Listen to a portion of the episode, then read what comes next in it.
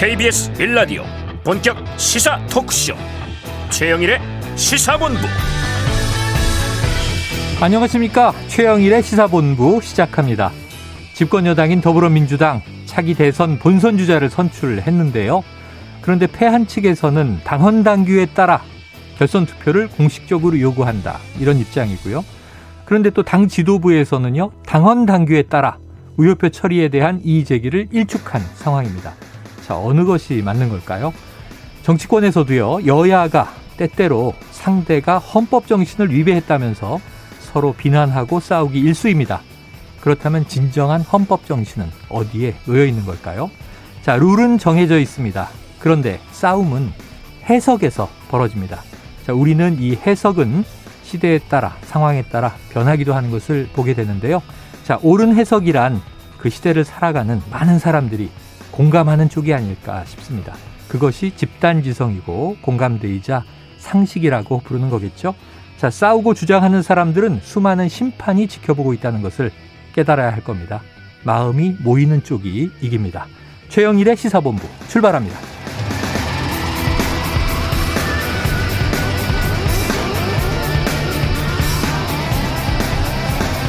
네, 1부에서는요, 오늘 핵심 뉴스를 한입에 정리해드리는 한입뉴스 코너 기다리고 있고요. 자, 2부 코너에 이름이 생겼는데요.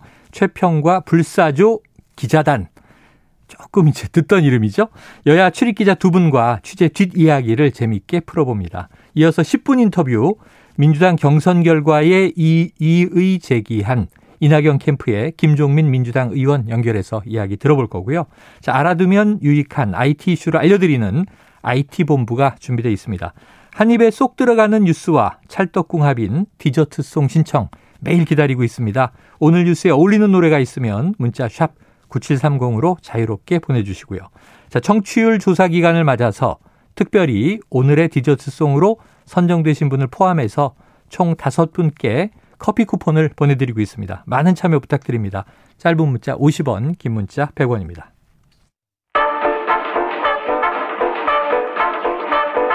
최영일의 시사본부 한입뉴스. 네, 오늘의 핵심 뉴스를 한입에 정리해드립니다. 한입뉴스. 자, 박정호 오마이뉴스 기자, 오창석 시사평론가 나와 계십니다. 어서 오세요. 안녕하세요. 안녕하십니까. 아, 자, 민주당 빨리 좀 정리가 돼야 될 것 같아요. 지금 이낙연 후보 측 캠프 이의 제기. 자, 송영길 대표는 내일 수요일에 최고위가 열리는데 여기서 결정하겠다. 지금 현재 어떤 상황인지를 우선 박 기자님이 한번 정리해 주세요. 네, 우선 어제 전해드린 대로 이낙연 캠프 쪽에서는 이의를 제기했고요. 네. 당 선관위에 얘기한 대로 이의 제기를 한 상황입니다. 그리고 내일 최고위에서 결정하겠다는 게 송영길 대표의 입장인데요. 네. 오늘 TBS 라디오 인터뷰를 보면 이건 뭐 당 선관위에서 결정했기 때문에 다시 거론할 법률적 절차가 없다. 이렇게 얘기하면서 최고위에서 정무적으로 논의에 결정하겠다, 이렇게 얘기했습니다. 그리고 이 특별 당규 규정, 이걸 좀 문제 삼고 있는 거 아니겠습니까? 네. 이낙연 캠프 쪽에서 여기 검토해봤더니 달리 해석할 수가 없다. 그러니까 사퇴 후보들에게 이미 투표한 것을 무효 처리한다고 해석할 수밖에 없다는 게 네. 송영길 대표의 주장이었습니다. 그러니까 바뀔 가능성이 없다는 그런 뜻으로 봐도 되겠고요. 예. 사실상 이재명 후보가 11%포인트 이긴 게 아니냐, 이렇게도 송영길 대표가 얘기를 했습니다. 그리고 이제 정치적으로 승복해야 될 상황이라는 게 송영길 대표의 거듭된 얘기인데요. 네. 어쨌든 내일 이 진행되는 최고위에서 아마 모르겠습니다. 격론이 벌어질 수도 있는데 송영길 대표의 생각을 좀 확보한 상황이라서 이게 어떻게 마무리가 될지 내일 최고위까지 좀 봐야겠습니다. 그래요. 자, 전체 이 투표 수에 무효표 처리된 이제 사퇴한 후보들의 표를 더해서 분모를 형성하면 지금 이제 50%를 넘기지 못했다. 그래서 결선 투표해야 된다는 게 이제 이낙연 후보 측 주장이에요. 이겼다 졌다 문제는 아니고. 그렇습니다. 자, 정치적으로 결정해야 한다. 그런데 절차적으로 또는 이제 당헌 당규 해석에는 이 지도부에서 달리 볼 여지가 없다, 이렇게 얘기를 하고 있는 거죠. 자, 지금 다른 또 이 패배한 후보들, 사퇴한 후보들 입장들도 나오고 있는데 오창석 평론가 보시기에 지금 민주당 상황 어떻게 수습돼야 하고 수습될 것 같습니까? 일단 사실 아직까지도 이 마지막 3차 슈퍼위크의 표심이 이렇게 뒤집어진 것에 대해서 여러 가지 분석이 오고 가고 있습니다만 그 어떤 사람도 속 시원하게 납득할 만한 이유를 제시하지 못하고 있습니다. 그게 정답이 없어 보여요. 네, 네. 다양한 이유가 아마 결합되어 있는 것처럼 보이는데 중요한 거는 50.29, 50.23 나왔을 때 김두관 후보, 추미애 후보, 박용진 후보까지 1시간 이내로 이재명 후보를 축하한다는 메시지를 냈습니다. 네. 청와대에서도 박경미 대변인이 축하한다는 메시지를 냈고요.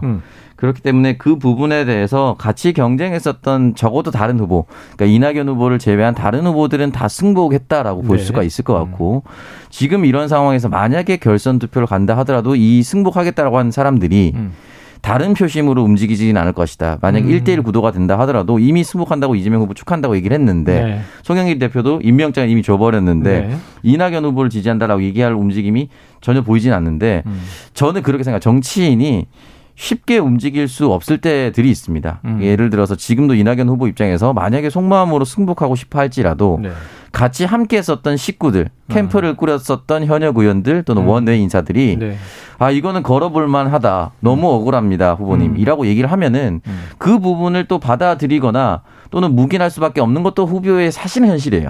왜냐하면 혼자 움직인 게 아니거든요.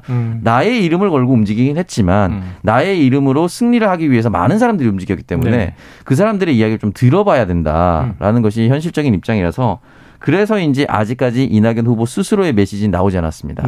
승복을 하겠다 아니면 이의제의를 하겠다 그 어떤 메시지도 나오지 않았거든요. 근데 이제 내일 민주당 최고위에서 결정이 되면 이 부분이 최고위에서 경선을 다시 하자, 최종 경선을 하자라고 얘기 나올 경우에는 그냥 그대로 임할 가능성이 높지만 이렇게 될 경우는 이재명 캠프에서 왜 룰을 사전에 협의됐는데 당 최고위가 파기하느냐라고 더 걷잡을 수 없는 혼란 속으로 들어갈 것이고 만약에 최고위원회가 룰은 룰대로 간다라고 선관위와 동일한 입장을 냈을 경우에는 그때 아마 이낙연 후보가 직접 나와서 최종적으로 캠프의 식구들은 경선을 불복하고 이의제기를 했지만 내가 후보로서 당의 결정을 따르겠습니다라고 최종 마무리 메시지를 낼 수도 있는 상황입니다. 그렇기 때문에 이 부분에 대해서는 내일까지는 조금 더 지켜봐야 할 것 같고 지금 서로 이광재 후보는 노무현 대통령이 후보가 됐을 때 당시 무효표 처리 그때 이낙연 대변인은 어쩔 수 없었다라는 메시지를 내셨으니 지금도 그렇게 받아들이는 것이 맞다. 라고 말씀하시고 또 2012년에도 문재인 후보 밀어주기 아니냐 무효표가 이런 식으로 왔을 때 그때도 이랬었다라고 하면서 민주당의 그동안 대선에서 있었던 모든 무효표 처리에 대한 동일하게 적용됐었던 내용들이 하나씩 올라오고 있거든요. 그렇기 때문에 현실적으로는 아마 번복되긴 좀 어려울 것으로 보이나 어쨌든 이낙연 후보는 후보대로 또 이낙연 캠프에 있는 사람들은 할 수 있는 한 최선을 다해서 뭔가를 해보려고 있는 상황인 것 같습니다. 지금 뭐 민감한 상황이다 보니까 오창석 평론가도 지금 양쪽 캠프라든가 지도부의 입장까지 두루두루 균형 잡아서 얘기를 해 주셨는데요. 자, 이낙연 후보는 박 기자님 지금 어디 있는 거예요? 지금 경선 이후에 계속 이제 서울 종로구 자택에 칩거를 하면서 고심을 거듭하고 있다라고 알려지고 있는데요.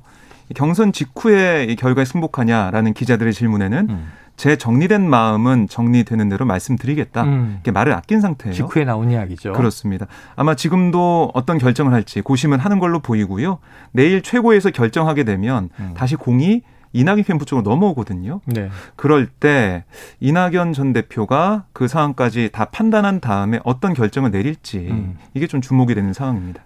지금 이제 이재명 캠프는 지금 해단을 하고 오늘 했죠. 이낙연 후보 캠프는 해단을 미루고 그렇습니다. 오히려 이 저 캠프 인사들이 어제 오늘 연일 방송에서 굉장히 좀 거센 이야기를 하고 있죠. 설훈 의원 같은 경우는 화제가 되고 있죠. 오늘 아침 라디오에 출연해서 CBS 라디오에서 이 대장동 의혹 수사 관련해서 이재명 후보가 구속될 가능성이 있다. 이렇게 과거에 발언했었습니다. 거기에 대해서 다시 한번 그 주장을 되풀이했는데요. 그런 상황이 올 가능성이 굉장히 높아져 있다라는 그게 바로 객관적 사실이다라고 설훈 의원이 주장을 했습니다. 그러니까 이 발언 자체가 계속 논란이 되는 게 이 경선 결과에 대한 이 전 대표 측 이의제기가 맞물려서 경선 불복으로 가는 거 아니냐. 이런 어떻게 보면 시비랄까요. 이런 게 좀 증폭될 가능성이 있어서요. 논란이 좀 예상되는 상황이고요. 그리고 당이 분열되는 원천을 만든 사람이 누구냐. 지금 누가 보더라도 송영길 대표가 공정하지 않고 일방에 치우쳐져 있다. 이렇게 다시 송영길 대표를 지적하는 그런 모습도 보였습니다. 아, 그리고 이제 무효표 취소 주장이 수용되지 않으면 가처분 신청이나 위헌제청, 그러니까 사법적인 판단을 받아보는 방안도 고려를 하고 있다는 거예요. 그래서 내일 이 지도부 결정 이후에 이낙연 캠프의 반응 이런 걸 통해서 앞으로의 민주당 이 혼란스러운 상황이 더 갈 수도 있고 아니면은 내일 좀 봉합될 수도 있고 그러니까 내일 좀 중요한 날이 되겠습니다. 야, 그런데 지금 보세요. 이 본선 주자는 확정됐다. 이게 지도부의 입장, 당대표의 입장인데 지금 컨벤션 효과 못 누리고 있고 오히려 저 야권에서 공세할 빌미가 되고 있고 그러니까 이제 이낙연 후보 캠프에서는 여전히 이재명 리스크를 이제 지적하고 있고 그리고 이게 만약에 가처분 신청 등 법적 판단으로 간다 그러면 큰 걱정이 뭐냐 하면 이게 당 지도부 고민이나 또는 이재명 뭐 본선 주자 입장에서 야 이게 민주당이 원팀이 되겠는가 이런 고민이거든요. 네. 오평론가님 이게 어떻게 좀 수습이 될 수 있겠습니까? 그러니까 원팀 됩니까? 여기에 대해서 결과적으로는 또 오늘 아침에 이제 송영길 대표가 또 다른 라디오에 가서 제가 지금 변호사 활동을 안 한 지 오래됐지만 저도 변호사였다고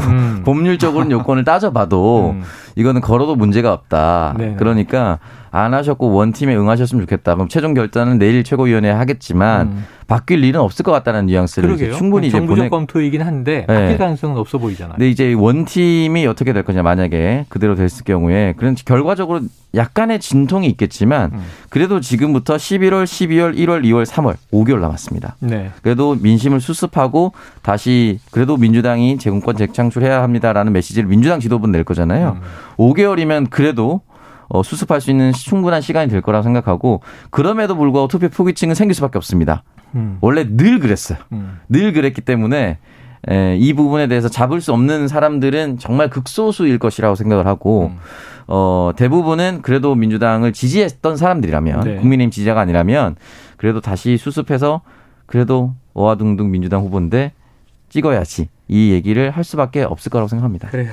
자, 이게 뭐 지켜보는 국민들이 좀 이제 헷갈릴 수 있는 것은 아까 오프닝에서도 말씀드렸지만 결선 투표 해야 됩니다. 과반 안 됩니다라고 주장하는 이낙연 캠프나 혹은 이게 지금 당 지도부 이거는 과반이 넘은 거다. 단 0.01%를 넘었어도 승복해야 한다라고 얘기하는 지도부나 다 당헌당규를 근거로 얘기하다 보니까 당헌당규는 하나일 텐데 왜 해석이 다르지? 국민들이 좀 헷갈리는 거거든요. 뭐 당 선관위 쪽 취재를 해보면은 이게 선관위에서 어떤 뭐 이 당규가 있으면 당헌당규가 있으면 그걸 해석하는 건 선관위의 역할이죠. 임무라는 거예요. 책임이라는 거예요. 권한이고.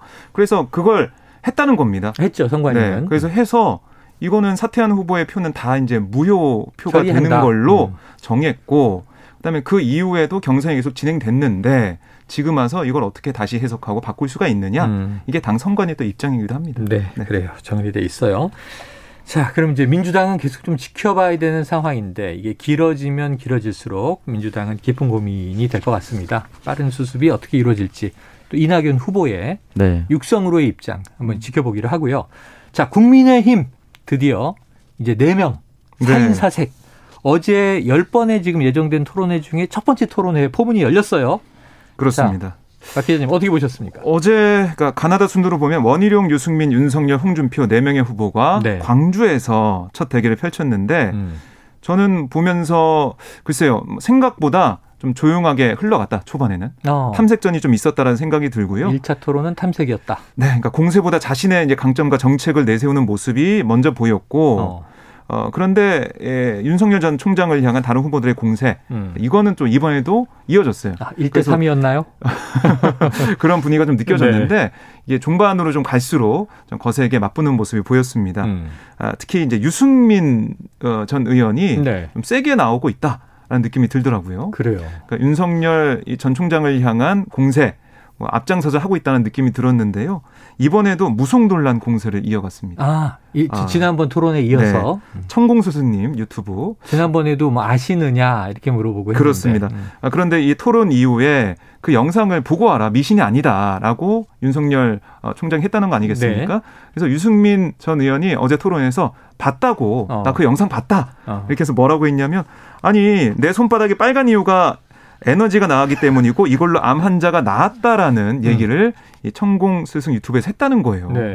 아니 이런 말을 어떻게 황당한 내용인데 이거 어떻게 봤냐 이런 질문을 하자 윤 전 총장은 아니 그런 걸 제가 믿을 거를 생각하고 말씀하시는 거냐 하고 맞받아친 다음에 유튜브에 재밌는 게 있다고 자신의 이제 부인에게 얘기해 준 분이 있어서 보게 됐다라고 했고 뭐 천공과 만난 횟수가 몇 번 되고 좀 오래됐다 이런 얘기를 했고 뭐 부인과 같이 만났다 이렇게 문답이 오갔고요. 특히 이 유승민 전 의원이 이 주안점을 둔 게 뭐냐면 어떤 의견을 결정하고 입장을 정할 때 과연 이 천공 스승이 영향을 미치겠느냐 이 부분을 좀 보는 것 같아요. 어제도 그런 뉘앙스로 계속 질문을 했는데 거기에 대해서 윤 전 총장은 뭐 그런 거 없다라고 잘라 말하는 그런 모습이었는데요. 그런데도 불구하고 좀 화를 낸다고 해야 되나요? 언성을 좀 높이는 부분이 있었습니다. 네네. 그런 거 보면 안 되냐고 막 그러면서 그게 뭐가 잘못이냐고 뭐 이렇게 네. 뭔가 좀 답답하든단 그런 느낌을 가지고 항의하는 그런 모습도 보였습니다. 그러니까 예를 들면 그게 뭐 중요한 국가 지도자로서의 그게 아니라 예능 보듯이 재미로 볼 수도 있는 거 아니냐. 사실 뭐 보는 게 불법은 아니죠. 그렇습니다. 자, 오평로관님은 어떻게 보셨어요? 일단은 지난주 목요일에 제가 합리적으로는 원희룡 후보가 올라가는 것이 맞으나 현실적으로 불가능할 것처럼 보였다. 그 얘기를 제가 받아서 원희룡 후보에게 물어봤어요. 원희룡 후보가 되는 것이 마땅하다고 얘기하는 사람이 있는데 올라갈까에 대해서는 의문이 있었다 그랬더니 그런 분들이 표심으로 표현된 것이다 이렇게 얘기를 하더라고요. 아마 그렇게 된 것처럼 보입니다. 현재로서는. 일단 이제 원희룡 지지 그룹으로 분류가 되셨어요. 네네. 제가 일단 원희룡 지지 그룹으로 이제 분류가 된 상태인데 어쨌든 그렇게 돼서 좀 신기하긴 했어요. 그래서 국민의힘의 경선은 좀 더 재밌어지겠구나. 재밌어지겠다. 라는 생각이 들었고 지금 이거 말씀하셨던 거 받아서 말씀드리면 유승민 후보가 얘기했었던 이런 내용들은 윤석열 후보가 얘기한 내용은 아니죠. 근데 그렇죠. 윤석열 후보가 즐겨볼 수도 있다는 것에 분류된 사람이 얘기한 거니까 국민들 입장에서는 저런 걸 보는 사람 우리가 대통령 뽑아야 돼? 이런 생각을 할 수밖에 없어요. 그러니까 애초에 유승민 후보는 내가 봤다 안 봤다 잘 안 본다라는 윤석열 후보의 답변과는 무관한 질문을 던진 겁니다. 그러니까 이미 사실은 한번 상처를 낸 거예요. 그러니까 정해져 있는 답을 놓고 답변은 아무 상관이 없어요. 이런 이상한 이야기를 하는 사람의 영상을 보는 후보군요 라고 얘기를 한 거예요. 근데 윤석열 후보가 처음부터 그냥 별 신경 안 쓰고 그냥 돌리다가 봤다라거나 아예 모른다라고 했으면 상관없는데 가끔 본다라고 했기 때문에 이제는 후진기어를 넣을 수가 없습니다. 그러면 이제 다른 캠프에서도 이 천공수생이라는 사람의 정법 강의를 쭉 돌이켜보고 몇 개를 찾아가지고 이것도 보시죠. 저것도 보시죠. 하면 이제는 안 본다, 싫어한다 이렇게 얘기를 할 수가 없습니다. 여기 이제 들어버리게 된 거예요. 그러니까 처음부터 사전 차단을 깔끔하게 했어야 되는데 이 부분에 대해서 얘기를 하면 할수록 이 사람은 다른 곳에 흔히 말하는 미신에 기대어 있는 사람이 아닌가라는 생각을 국민들이 할 수밖에 없을 것이고 지켜보는 사람들이 그걸 유승민 후보는 너무나도 잘 알고 있기 때문에 윤석열 후보에게 굉장히 강하게 공격하고 있다. 라고 볼 수가 있는 것이고요. 나머지는 이제 홍준표 후보 같은 경우는 핵 이야기를. 이게 제가 좀 어제 재밌었던 건 유승민 후보가 주로 정책적인 얘기를 많이 할 것으로 예상을 했는데 오히려 주술무속 얘기를 했고 홍준표 후보가 좀 이런 거 공격하지 않을까 했는데 오히려 안보 정책 얘기를 하더라고요. 네, 맞습니다. 그래서 전술 핵 배치에 대해서 어떻게 생각하느냐 이런 부분에 대해서 얘기를 했는데 이 부분에 대해서는 윤석열 후보가 대답 좀 잘했다고 봅니다. 그러면은 북한의 핵을 용인하는 것과 다름없다. 그러니까 한반도 전술 핵은 남한도 가지면 북한도 가진다. 미국의 방침과 연결해서 갈 수밖에 없다. 그러니까 이런 식으로 얘기를 해버렸고 오늘 공교롭게도 김정은 위원장이 나와서 우리의 주적은 전쟁이지 남한과 미국은 아니다. 그러니까 우리는 전쟁 때문에 자위를 하기 위해서 이제 뭐 어떤 국방력을 강화하고 있는 것이다. 이렇게 얘기를 한 것이지 특정 국가가 아니다라고 얘기를 선을 그어버렸어요. 그러니까 북한은 약간 탈출하고 싶어하는 거죠. 지금의 이 상황을 긴장 국면에서 그렇기 때문에 이제 핵 얘기는 아마 그렇게 호재로 작용하진 않을 것 같습니다. 홍준표 후보한테 지난번에 이제 작게 502로 물어보고 조금 여기서 이제 재미를 본 거 아닌가 하고 계속 팠을 수 있는데 공부를 또 많이 하고 나왔을 수 있으니까 그런데 궁금한 게 있죠, 박 기자님. 어제 토론회 이후에 가난 논쟁 뭡니까? 가난 논쟁. 이거는 원희룡 전 제주지사가 윤석열 전 총장한테 물어본 건데요. 기억하실 겁니다. SNS에 이재명 이 후보 어렸을 때 사진과 윤석열 전 총장 어렸을 때 사진이 같이 올라온 게 있어요. 흑백 칼라, 작업복과 나비 넥타이. 비교가 되죠. 그걸 보여주면서 이 가난한 사람들과 뭐 생계를 같이 한 적이 있냐 이런 질문을 했는데 거기에 윤석열 총장이 뭐라고 했냐면 고시 공부할 때 학교 다닐 때 생계를 같이 했다. 정말 가난한 친구와 뭐 생라면을 먹은 기억도 있다. 뭐 이런 식으로 답을 했어요.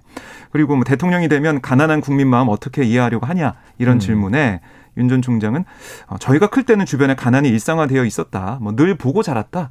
이렇게 답을 했는데 뭐 이 누리꾼들이 뭐 생라면 얘기하니까 지금도 간식으로 생라면 먹고 있는데 이런 그것도 오징어 게임에 나오잖아요. 맞아요, 오징어 게임 해외 수출될 예정이라고 그래서 합니다. 그래서 지금 저 이 S 라면이 굉장히 고무돼 있어요 마케팅에. 그런 얘기도 나오곤 했는데 이 이후에 이제 등장했던 이어서 나온 질문이 이 유승민 전 의원이 복지에 대해서 어떻게 정책을 어떻게 할 거냐 그런 얘기를 했는데 정작 거기에 대해서는 윤석열 전 총장이 좀 머뭇거리는 모습을 좀 보이는 그것도 눈에 띄었고 어쨌든 어제 토론을 보면서 유승민 전 의원이 좀 칼을 갈고 나왔다라는 생각이 들었고요. 특히 요즘에 뭐 시대 정신 다음에 그 대통령 후보감에 대해서 좀 스트롱맨이 득세할 것이다. 인기를 끌 것이다. 이런 분석이 나오고 있는데 유승민 전 의원은 스트롱맨이랑 좀 거리가 멀잖아요. 그렇죠. 정책통이고 뭐 꼼꼼한 그런 느낌인데 어제 스트롱맨은 유승민 전 의원이었다. 그래요? 생각이 들더라고요. 보통 이제 학자풍으로 분류가 되어 왔는데 그러니까요. 어제 스트롱맨으로 등극했다. 이 정도 정리하고 자, 저희 교통정보센터에 교통정보를 좀 듣고 와서 계속 뉴스 이어갈 텐데요. 자, 임초희 리포터 나와주세요. 네, 이 시각 교통정보입니다. 수도권 제일순환고속도로 판교에서 일산 쪽 소래터널 부근에서 송내까지 정체인데요. 이 사이에 장수 1차로에서 사고가 났습니다. 반대 일산에서 판교 방향은 계양부터 송내까지 어렵고요. 판교에서 구리 쪽은 성남 요금소 부근에서 송파 부근, 다시 서하남에서 하남 분기점까지 답답합니다. 영동고속도로 강릉 쪽은 서창부터 월고 쪽으로 제속도 못 내고요. 안산 부근에서는 작업 중이라 군자 요금소부터 작업 여파받습니다. 더 가서는 용인에 에서 양지터널 부근 사이에도 차가 많고요. 이후 수월하다가 작업 중인 문박휴게소 부근에서 짧게 정체입니다. 그리고 봉평터널 부근에서도 작업 중이라 면온나들목 일대도 밀리고요. 반대 인천 방향으로도 안산 부근에서 작업 중이라 3km 구간 정체되고 있습니다. 경부고속도로 부산 쪽은 오전과 교통량이 비슷한데요. 한남대교에서 서초, 서울요금소부터 죽전 부근 정체인데 서울요금소 하이패스 3, 4차로에서는 작업 중입니다. 이후 동탄에서 남사 부근 막힙니다. KBS 교통정보센터에서 임초였습니다.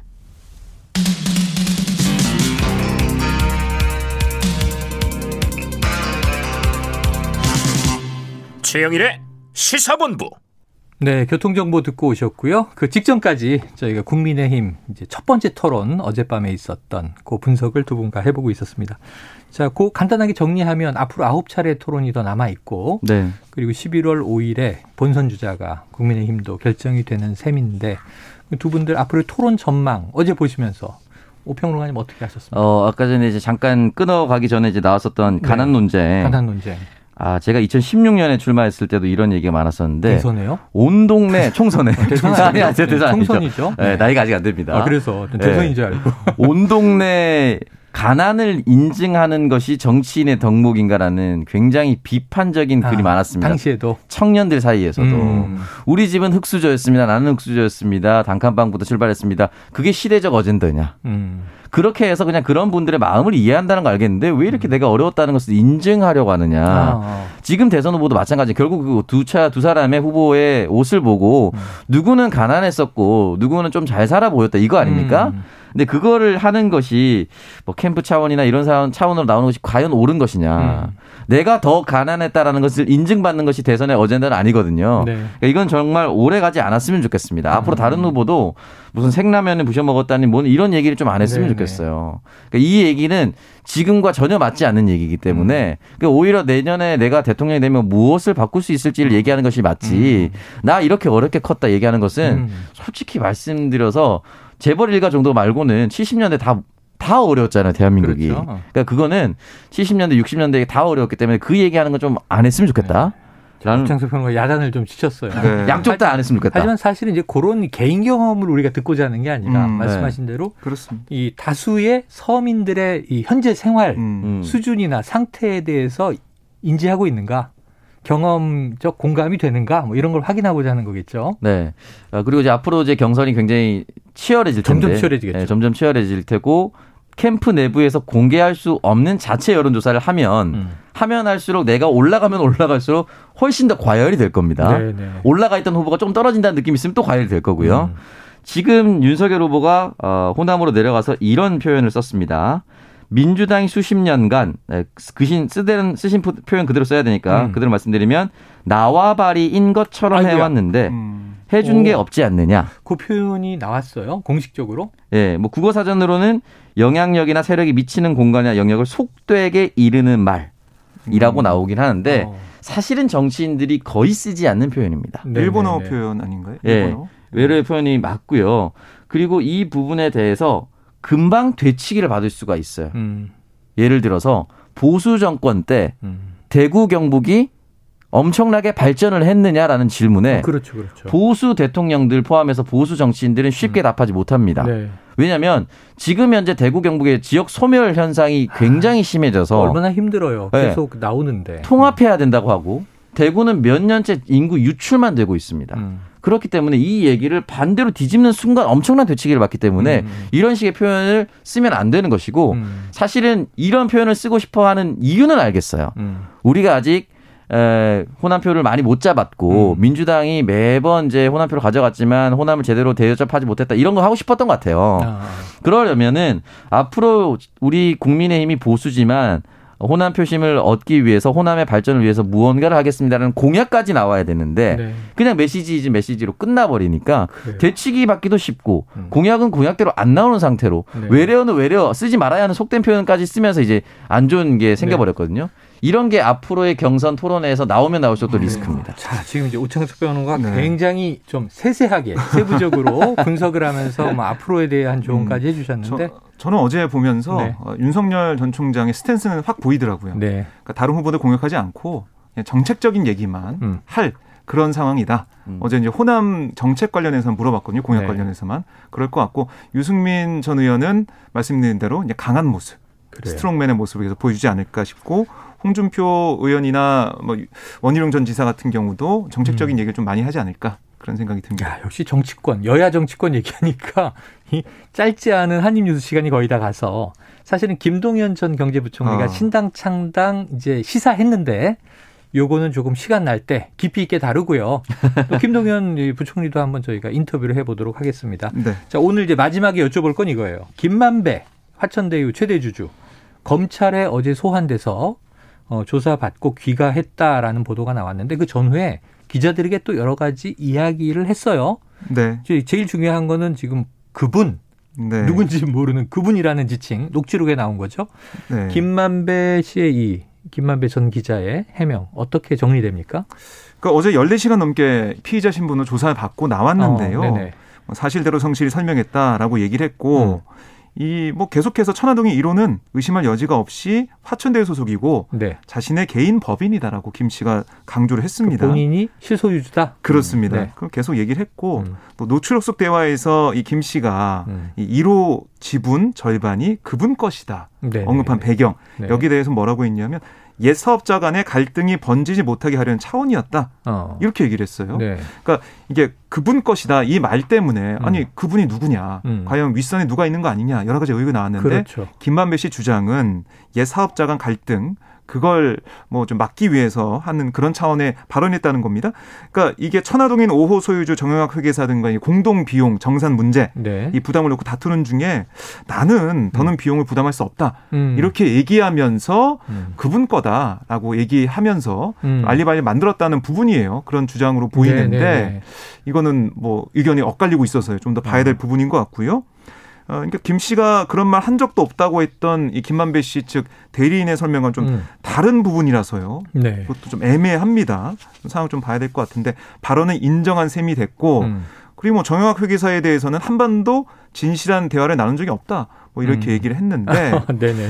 그러니까 사이가 굉장히 안 좋다는 걸 계속 볼 수가 있었고요. 더 조사를 해보고 어제 대질신문이 유동규 전 본부장과 없었다고 하는데 대질신문이나 이런 걸 통해서 퍼즐 좀 맞춰가야겠다 생각이 듭니다. 네, 심지어 이제 내가 하는 이야기를 정영학 회계사가 녹취하는 걸 알고 있어서 일부러 이제 거짓 정보를 얘기한 것처럼 어제 이야기한 대목이 좀 들어갔고 두 개로 정리가 되더라고요. 하나 실소유주는 나다. 네. 두 번째는 재판 거래. 사법부가 그렇게 되지 않는다. 오평론가님 어떻게 좀 신뢰할 만합니까? 이런 발언들. 그 부분에 대해서는 네. 재판부가 거래되지 않는다는 말은 사법부 현재 사법부는 믿고 싶겠죠. 네네. 사법부는. 사법부는 믿고 싶겠는데. 근데 국민들이 믿어야 되는 상황이잖아요. 네. 이 부분은 조금 더 저는 지켜봐야 될 것 같고 네. 우리나라에서 내놓으라 하는 모든 이제 법조인들이 여기 다 결탁이 또는 결부되어 있기 때문에 이 부분은 조금 더 지켜봐야 될 것 같고 정영학 회계사의 이제 녹취록이 나왔을 때 모든 사람이 그 사람의 말에만 믿고 신뢰를 하려고 했었지만 네. 김만배 씨가 나오면서 그 말은 사실이 아니고 녹음의 시점도 수익이 나기 전과 나기 후에 다를 텐데 네. 이 부분도 조금 조작한 것 같다. 그러니까 짜깁기 한 것 같다. 자신에게 유리하도록. 네네. 그렇기 때문에 이 부분에 대해서는 아마 조금 더 지켜보면 빠르게 저는 수사 결과가 나올 것 같습니다. 네. 네. 이해관계가 여러 명이 얽혀 있어서 네. 아까 뭐 김만배 씨 얘기도 그렇지만 김만배라는 인물 또 이제 녹취록 19개를 제공한 네. 지금 정영학 회계사. 미국에서 들어오지 않고 있는 남욱 변호사 지금 여러 인물들이 이제 얽혀 있습니다. 근데 이들 간에도 이권 관계로 상호간 충돌이 있었다. 그러니까 일방의 말을 믿기보다는 네. 지금 수사는 종합적으로 들여다봐야 되겠죠. 그렇습니다. 그리고 유동규 전 본부장 휴대전화 네네. 이제 발견이 돼서 창밖으로 던졌다. 네, 그게 이제 발견이 돼가지고요. 포렌식에 착수했다라는 네. 보도도 나오고 있는데요. 이 디지털 포렌식이 잘 될지는 아직 잘 모르겠습니다. 네. 이게 뭐 최신형 아이폰이고 비밀번호를 알 수가 있을지 이것도 좀 기종이 문제가 되는군요. 그렇습니다. 네. 좀 봐야겠지만 이걸 뭐 조사하는 그 내용에 따라서 여러 가지 또 방향으로 튈 수가 있어 보입니다. 제가 이런 뉴스 들을 때 좀 이게 좀 뭔가 수상하지 않은가 하는 정황은 관련된 인물들이 최근에 비슷한 시기에 휴대폰을 다 교체했다. 지금 이것도 이제 새 휴대폰인 경우에는 네. 한참 이제 이해관계가 얽히고 이제 개발 사업이 진행되던 시기가 지난 후라. 그렇습니다. 첫 번째는 이제 포렌식으로 이거 풀 수 있느냐, 또 유효한 증거가 나오겠느냐 네. 이런 것. 그럼 또 다른 휴대폰 찾아야 되는 거잖아요. 그렇습니다. 네. 휴대폰이 좀 풀려야 될 텐데 네. 풀기가 다 어렵습니다. 뭐 우리 박 기자님 이제 취재는 하시지만 수사하는 분은 아니기 때문에 제가 여기서 다그칠 수는 없고요. 그래요. 자, 그리고 또 한 가지 지금 조금 전에 들어온 소식이 이게 그 장재원 의원 아들 래퍼 노엘 이름이 장용준 씨인가요? 네. 지금 오늘 구속영장 실질심사가 있었는데 네. 출석을 안 했다고요? 그렇습니다. 뭐 사죄하는 마음으로 영장 실질심사는 포기하겠다 이런 입장이었어요. 어떤 결정이 나든지 받아들이겠다. 그렇습니다. 그래서 조금 전에 결정이 났는데요. 네. 이 구속영장이 발부가 됐습니다. 그러니까 도망갈 염려도 되는군요. 있고 또 범죄도 소명이 됐다. 혐의도 소명이 됐다. 이게 이제 법원의 판단이었습니다. 네. 이게 뭐 얘기를 잠깐 드리면 지난달 18일에 밤에 있었던 이 서초구 반포동에 있었던 외제차를 몰다가 다른 차 접촉사고를 내고 출동한 경찰관의 음주 측정 요구에 불응하는 그런 일이 있었어요. 그러니까 음주 정황, 또 무면허 운전, 또 경찰 폭행, 재물손괴 이런 그 부분들. 집행유예 중에 또 동종 범죄를 또 저지른 게 되는 거죠. 네. 자, 앞으로 구속 이후에 또 이제 재판이 진행될 테니까 그 결과 봐야 될 텐데 통상 이게 이런 범죄는 집행유예를 선고받았던 실형을 받고 네. 추가로 또 이 새로 저지른 범죄에 대한 또 형도 받는 거잖아요. 네. 이 양형이 문제가 될 것 같습니다. 지켜보도록 하죠. 자, 오늘 한인뉴스 여기서 정리해 보겠습니다. 박정호 오마이뉴스 기자, 오창석 시사평론가 오늘 고맙습니다. 감사합니다. 고맙습니다. 자, 오늘의 디저트송 당첨자는요. 2273님입니다. 자, 언타이틀의 책임져 신청합니다. 정치인들이 서로 상대방에게 책임지라고 하는 모습 답답하네요. 본인 먼저 책임져라. 이런 우리 청취자 본부장님의 요구고요.